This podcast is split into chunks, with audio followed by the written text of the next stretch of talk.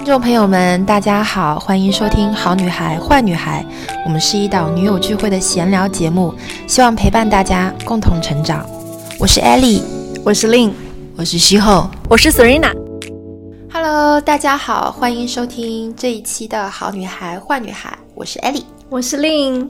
艾莉刚刚跟我分享了一些我们一周没有碰到家里面发生的事情，然后刚刚有一件事情，我觉得很值得拿出来说一说，因为好像恰恰也是我平时不太做得到的，就是刚刚你跟我说的 Emma 的事情，你愿意跟大家分享一下吗？先跟大家有一个就是背景交代啊，就是我我其实。比大家想象中是一个更温和的妈妈，就是虽然我我是不怎么喜欢小孩子的，但是我其实对艾玛就面对我自己的小孩，我其实情绪是比较稳定的。然后呢，没有我的朋友们想象中那么的暴躁，所以当我很温柔的对待艾玛的时候，我的朋友会。很吃惊，就是眼睛瞪得超大。嗯，那发生什么事情呢？就是有一天晚上我们在吃饭的时候，嗯，艾玛有一个朋友给了她呃一包糖，嗯，然后呢，因为已经是晚餐过后了，他今天一天就是摄取甜品的量已经我我们觉得已经是够了，嗯，所以我没有答应。那艾玛一开始也是说哦好的，他就去从餐厅就出去了，去到客厅，然后过了两分钟，他又绕回来。妈妈，我可以吃这个吗？就是用那种 puppy eye，就是看着你。我说不可以哦。哦，好的。然后他就又出去了，一分钟不到又折回来。妈妈，我很乖哦，我可以吃吗？嗯，我说，嗯，你很乖哦，不可以哦。然后他就是这样子往返在这个餐厅和客厅之间，用不同的眼神、不同的口吻，大概问了十遍。然后我周围所有的这这个朋友们都觉得。很好玩，因为他每次来问我，我都是说，就是淡淡的回答他，嗯，是不可以的呢，就是好声好气的跟他就是拒绝了他，而且我他问了我十次，我就拒绝了十次，因为我想跟他讲，就是 no is a complete sentence，就是不行，就是是一句完整的话，是，嗯，不行就是不行，嗯，你无论用什么样的态度，你用什么样的理由。嗯，在爸爸妈妈这边不行就是不行，嗯，然后我也没有发脾气，我也没有不耐烦，我只是不断的在他提出 要求的时候，不断的拒绝了他。然后我的朋友们就觉得，嗯，哎，你你好像还可以，哎，好像对小孩子很有耐心啊。然后也没有因为他跟你撒娇，他跑过来蹭你怎么样，你也没有心软。我说对呀，我说嗯，就。不是应该这样的吗？他说：“哦，那不是的，那很多很多父母可能他熬不过小孩，就啊就算了，哎，反正就一包糖嘛，就给他吃算了。”是哦，我说那不会的，我我说不能吃就是不能吃，因为你如果在小孩子面前，你一开始说不给他吃，他撒娇之后你给他吃，那他就抓住你的弱点了呀，他就知道这是一个有用的方法，那他就知道下次还可以你的 no 只是暂时的 no，嗯嗯嗯。没错，只要我努力，我可以把它扭转为 yes。是我不能给他这个幻想。是 对，所以我觉得这件事情，呃，就是给给我的朋友留下了一个很深的印象。因为我自己觉得我在生活中是一个，呃，很愿意说 no 的人。我是敢于拒绝，然后我觉得拒绝这件事情对我来讲没有太大的负担，没有障碍。好像没有太大的，也也有障碍，但是我觉得，嗯，没有到让我觉得心里有太大的负担啊，这样子。那我跟大家说，为什么这件事情给我一个非常深刻的印象，是因为在育儿的这个方面，其实呃，很多的爸爸妈妈是非常容易在刚刚那个 yes 或者 no 的问题上面去在在这个拉扯拉扯。对，因为因为大部分的人，就包括我自己也是一样，我曾经也是属于那种啊。乐乐过来求我一下，或者我觉得说啊，妈妈，我可不可以晚上再看这个 iPad 一会儿，玩一下游戏一会儿？那明明他可能白天已经玩过了，然后这个时候我会一开始我说不行，要睡觉了，但是之后我又会突然自己心软，你知道吗？就会觉得说，哎呦，明天又要上一天的课，今天好不容易是个 weekend，好不好？要不要就给他玩一下？然后这个时候我说，那好吧，那就玩十分钟吧。就是，但是其实事后我是会有一点懊恼的，我会觉得。其实自己没有把守住这个原则，而且而且，当我下一次再去跟他讲一个什么 rule 的时候，他会觉得这个是可以被修改，可以跟你讨价还价，可以跟你 bargain 的一件事情。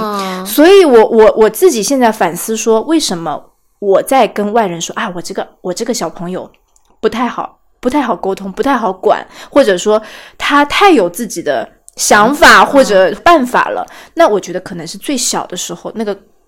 根基的时候，我跟他有过非常多次这样的一个妥协，或者是我的一个改变。当大人不断的改变规则的时候，其实小朋友他会搞不清楚或者无法坚定哦，这件事情不行就是不行，他的规则意识会模糊。所以，我对自己的当时听到艾丽这个例子，我对自己的反思就是：当我在抱怨他的规则意识比较弱的时候，那其实我就要想。我自己其实就没有把这个规则意识树立好。当你说 yes 应该就是 yes，你说 no 就是 no。嗯，那所以我觉得艾丽做的非常非常非常棒的一点就是做一个温柔而坚定的妈妈。他就是拿这个刚刚的最温柔的语气 说说比较伤人的话，对他身体力行了践行了这件事情，所以这个跟我们最近在讨论的一本书啊，叫做《精要主义》也是非常非常吻合的。因为书里面有一句话叫做说，我们要敢于坚定的、决绝的、优雅的说不。所以从刚刚那个生活当中的小事里面，我我觉得完美的体现了这样的一个原则。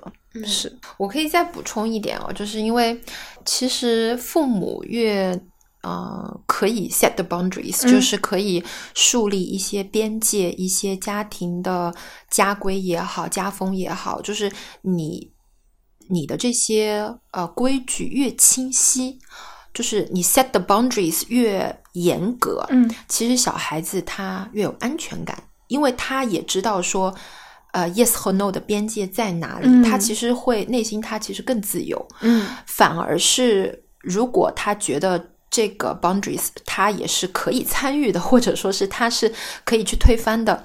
他越没有安全感，因为他会有压力。那我这件事情，我到底要不要去挑战一下权威？是，就他就是会一直在这个危险边缘去反复试探，反复试探。是，然后，嗯，父母跟小孩之间又会有很多权力的拉扯。没错，我觉得在小朋友的时候，其实你可以，就是家长可以，呃，父母之间可以商量着把家规。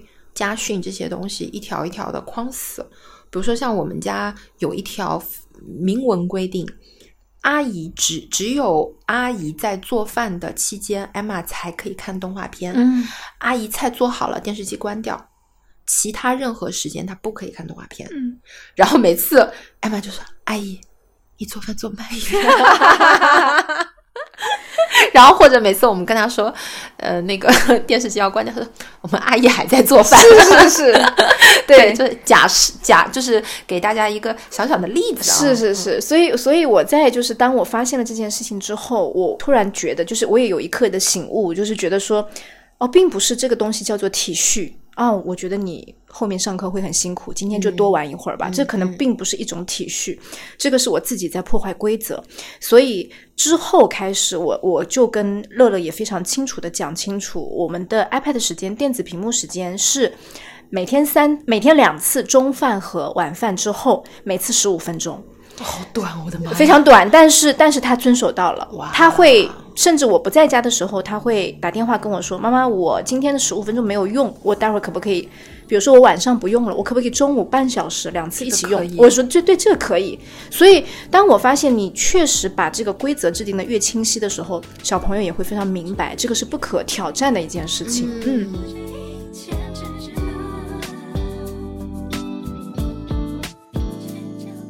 在这个跟小朋友说不这个事情上面，我我又我又想到了说，其实说不这件事情对大人也并不是一件容易的事情，因为在我最近的几次周五的直播当中，然后呢，包括一些粉丝给我的呃私信当中，我也收到不少小作文，就是大家其实对于我们好像觉得，哎，听到你跟艾丽的一些播客啊，或者一些连麦呃连麦啊，或者是一些这个呃就是学习啊共学堂当中的领读啊等等，我们发现。姐姐们好像都很有勇气，都很稳定，很有魄力，然后对于呃是或不是的这个界限非常清晰。然后大部分的比我们年纪可能小一些的女生、女孩子们，她们的困扰就是在工作上、职场上，老板让我做一件什么事情，同事让我做一件什么事情，朋友让我做一件事情，我虽然觉得为难，但是。我还是答应下来，对，所以这个状况太多见了，所以我就把这个东西又引申过去，说，其实生活当中说不，并没有大家想的这么难。艾莉就是我身边当中遇到的非常敢于说不的一个人。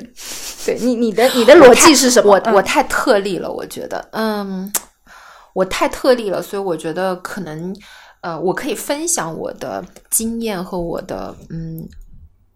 思考，但是我觉得大家就仅供你们参考啊，仅供大家参考。嗯，首先我是习惯性的 say no，我觉得无论无论是谁给我 propose 一个东西，我是习惯性的 say no，因为我觉得我的生活和我的时间已经被我自己规划的很好了。你要加一个东西进来，我是本能的先拒绝，然后如果是工作。我可以听一听对方的理由，比如说，如果是合作的话，我听一听你想跟我合作什么，或者你觉得就是这个 propose，呃，是怎么样的一件事情？但是我需要对方来说服我，嗯，我习惯性的先拒绝，因为我觉得我自己要做的事情真的是真的是太多了，已经，我真真的真的不愿意再加一些其他的东西进来了，嗯，因为我要先保证我自己的时间。是去完成我自己要做的事情，而且要把它完成好。是，所以首先第一个，我是习惯性的拒绝，然后给到对方呃一些机会来说服我。哦，这个第一步哦，习惯性的拒绝这件事情，其实就是一个反其道而行之的东西，因为大部分人一听到说什么什么。会先下意识的答应，很多很多的女孩子在生活当中，人家跟她说一个什么，哦，好好好好好，她就会下意识的答应。但是你千万不要，你的大脑是属于，哎，我先不要，我先不答应，我先看看你有什么理由可以说服我。你的大脑是这样去工作的，嗯，我会先说不要，先说不要。如果对方直接接受了我的这个不要，我连问都不问了，因为说明他也没有特别想要促成这件事情，是。根本就算了了，我还我我我就是顺水推舟说好，那下次下次下次这样就客气一下。但是如果对方很坚决的说，哎，你听我说一下，这件事情真的很好，怎么样？我就听一下。嗯，我的大脑是这样运行的。是，所以这个理论在我看来就是属于你只答应真正的要事、重要的事，你是有一个 priority 的。因为因为我觉得我自己重要的事情我已经知道了，是你要加到我的 priority 里面，你得是多厉害的事情。对。才能把我挤掉，因为 因为嗯，他觉得是 priority 的事情，不等于是我的 priority 的事情。你要加到我的 list 这个 list 里面来，你得给我好多理由。没错，所以这个的核心也不一定说服得了我。这个的核心在于自己的心目当中已经非常清晰的。规划好了，我要做什么事情？当然，对，当然，你才能够非常清楚的给出这个 no 来。首先，我的时间，我的月规划，我已经知道这个月我哪几件事情是我的 priority，没错。然后我的时间除了。做完这件事情之外，还剩多少？还剩多少？那我我我也想要 enjoy life，对吧？我也想要嗯好好的健身。我还有我的剧要刷，就这些都在我 priority list 上面。我要先完成我自己的事情。你要插进来，你要给我足够的理由。没错，嗯，就是我那个。呃，不是做了一个演讲嘛？然后我的那个演讲里面有一页 PPT，就是小气模式 versus 大气模式。我对我自己的时间是非常非常小气的，因为我我真的不够时间去完成我已经想要做的那些事情了。你要你要拿走我的时间去做你认为重要的事情，你要有充分的理由说服我。是因为懂得说不会让你变得更高效，这个是一个非常。实际的结果，再加上我也吃过亏了。啊，有过反面的例子。哦，真 TMD 的后悔啊！就是当我因为虚荣心，嗯嗯，觉得别人比我大咖，别人比我厉害，我去见一见，我来合作一下，都打脸，嗯，根本没有用，他，难受的不得了，嗯，回来我真的是要大吐苦水，你知道吗？就是我出去，就是因为这个虚荣心，我出去社交也好，我干嘛也好，比如说是一个小时。都都不用说这一个小时我有多如坐针针毡了，我要花四个小时五个小时去安抚我的难受和我的后悔哦，那加起来是几个小时？五个小时，得不偿失。大家听一听我的叹息声，五个小时啊！我后面我就觉得说，我真的是狠狠抽自己两个耳光，就是叫叫你虚荣心，嗯我叫你虚荣心，你看吧。好，到后面我就是从原来的小气变得更小气，嗯，谨慎。以以前是谨慎，是不是？我现在就是谨慎的不得了。所以就是因为痛过，因为痛过，所以记住了，不要再犯这个错误了。真的，我跟你们说，就是小气一点，真的没有问题的。因为很很多时候，别人觉得很重要的事情，其实你拿到你自己的时间表里面，它根本就不是个事儿。那你为什么要把别人的 priority 塞到你的 priority 里面呢？没错。？Why？所以，所以这个为什么？这个为什么？其实我们在书里面有有读到过这个原因啊，就是大部分的人为什么会有这个问题，是因为我们从远古时期开始，部落时代开始，大家就是一个从众的一个状态，大家都是部落团队集体的一个行动，所以我们有一种心理心理学的名词叫做规范性从众，就是我面对一些事情的时候，我下意识就会答应下来，我下意识就希望得到别人的认可，我不希望破坏关系，不希望有内疚的感觉，不希望因为我的拒绝而导致某种分裂和分割，这个是人性的一个底层的东西。但是我痛过了，我想跟大家说，你的懊悔真的要大过于那个内疚。没错，真的，我跟你们说，就是你勉为其难的去答应一个其实你打心底里不太愿意去的一个局也好，一个合作也好，你做完了之后，你心里面那个懊悔，其实是大过于你拒绝以后你的那个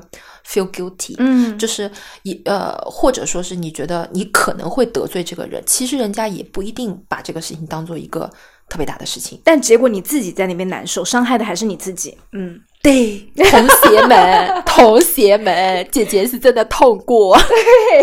所以刚刚艾丽讲的这个是一部分啊，就是很多人是因为害怕某种关系的破裂，怕不好意思，怕内疚，怕别人说你大牌，嗯哎呦，你拽个什么劲啊？邀请你你还不去？对，这其实就是怕破坏某种关系嘛。啊我跟你本来是有交情的，我很担心我拒绝你这次之后，我们两个不再是好朋友了，我们两个可能关系就淡了之类的。这个是因为情感上面，情感上面真的是假朋友也 也也也是塑料，塑料塑塑料塑料朋友。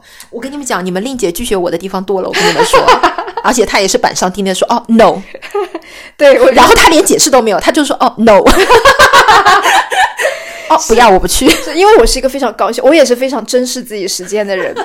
说不就是高效啊！大家记住，说不就是高效。那么，那么，那么，所以我要跟大家讲的是两，还有两个方面啊。你们，你们去想一想。第一个我们已经讲到了，就是 Ellie 的例子，就是因为在情感上面的一丝软弱或者一丝虚荣，他答应下，最后是打脸和后悔的。情感上面，我们只要想明白这件事情。拒绝并不会带来某种损失，反而帮你节省了和看清了很多东西，你就不会害怕了。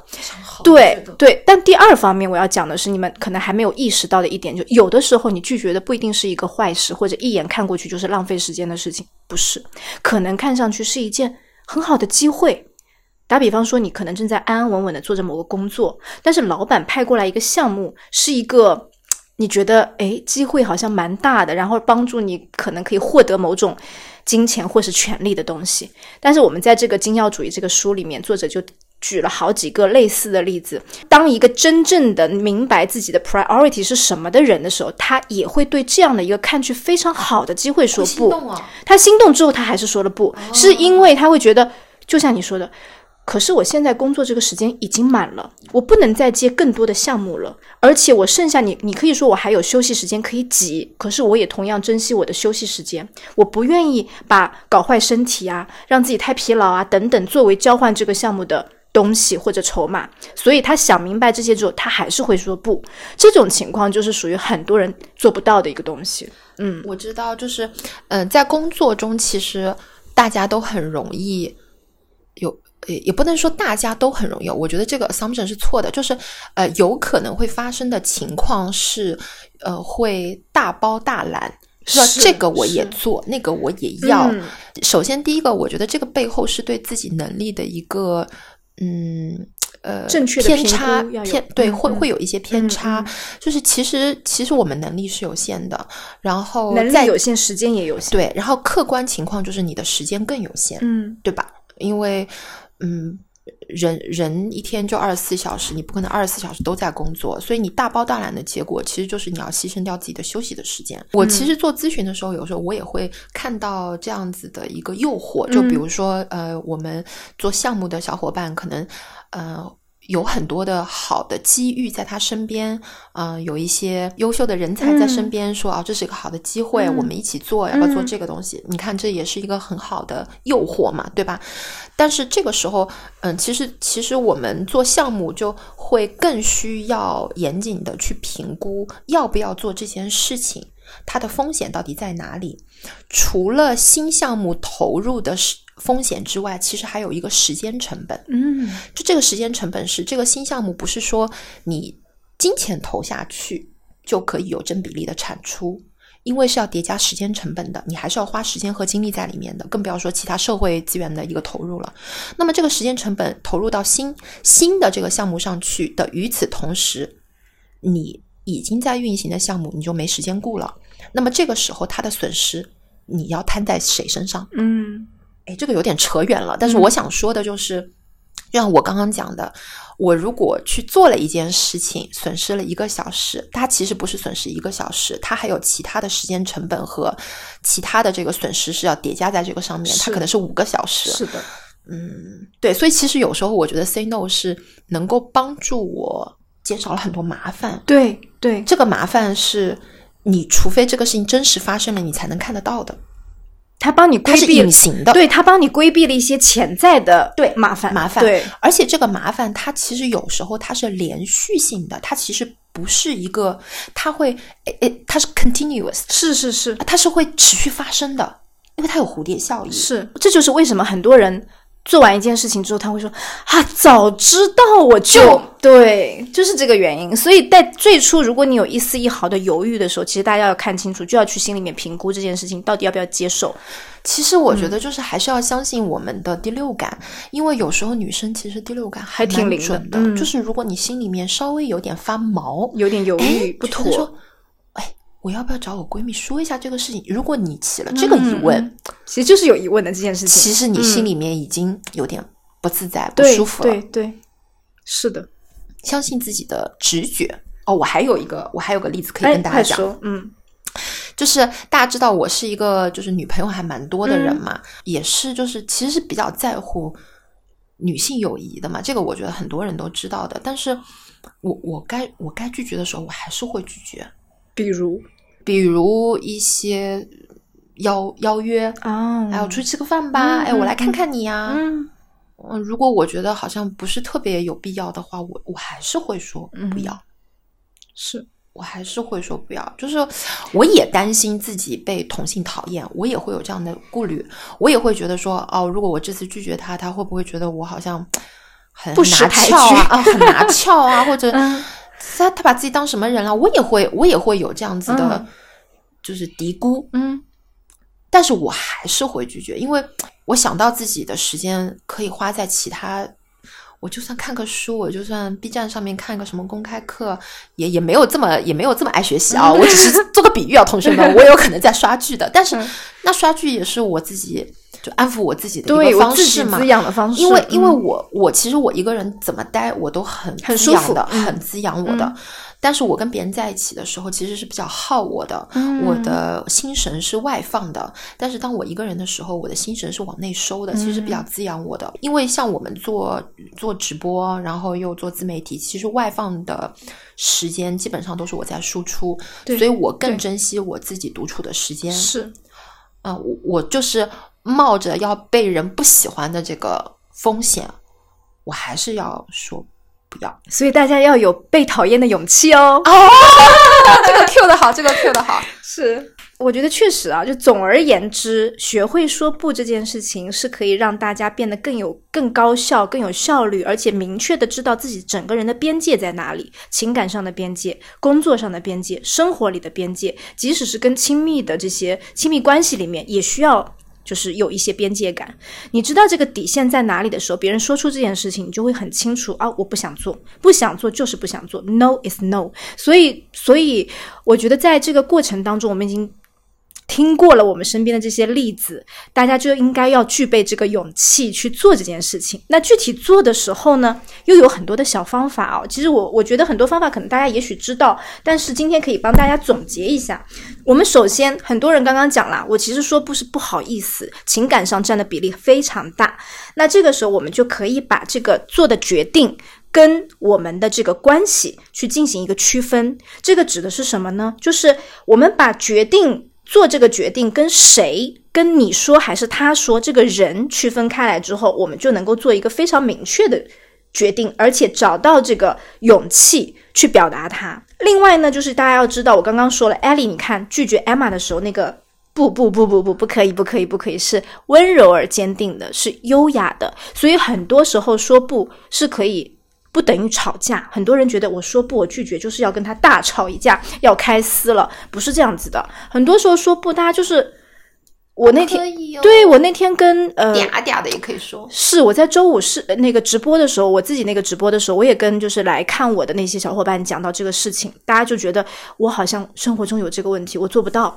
我说为什么做不到？别人跟你讲一个事，你可不可以帮我这个忙？不好意思，我这个周末就是要去干嘛干嘛的，所以没有办法帮你。但是后面如果有机会的话，或者下一次时间可以的话，大家可以把这个话说的委婉一点。你可以用非常多种方式去表达不要这个决定。下次有机会，对，下次有机会，所以不是一个撕破脸的事情，大家不要有障碍啊，不要有障碍。然后呢，大家要记住，说不有的时候会是会帮你换取一份尊重的，有的时候通过说不，你在大家心目当中的这个嗯话语权，其实会慢慢慢慢增加，被人尊重胜过被人喜欢，就是大家不要觉得我要成为一个。大家都觉得这个人很好，老好人。你跟他讲，他这个脾气也好，什么都好。我的妈呀，好人牌是最最最烫手的山芋，是 是，千万不要去接那个好人。对他不要觉得职场当中好像这个别人这个部门也喜欢我，那个部门也也喜欢叫上我之类的是一个好像很棒的事情。其实有的时候他他最后会让你分身乏术，变得非常非常疲惫和拉扯。那当你知道说说不，有的时候。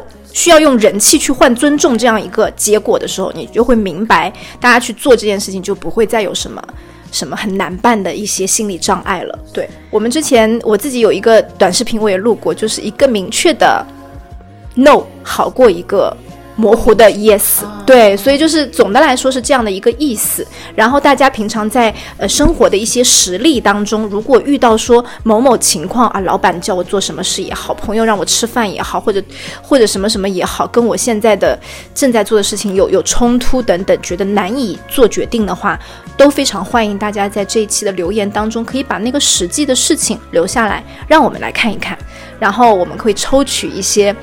啊，也不用抽取，我反正每条回复都会回，都会回，我会回大家。然后你可以在群里面问，对，或者加入我们的社群，参与我们的讨论。我觉得这个这个不错。希望大家都有勇气说出自己心里面的那个 no。嗯，那我们下期见喽，下期见喽，拜拜，拜拜。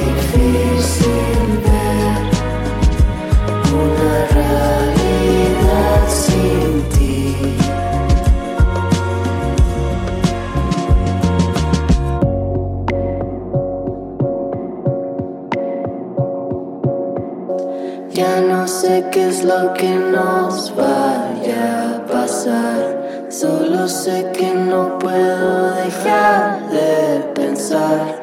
¿Cuánto tiempo nos queda? Nos volveremos a ver cuando no hay.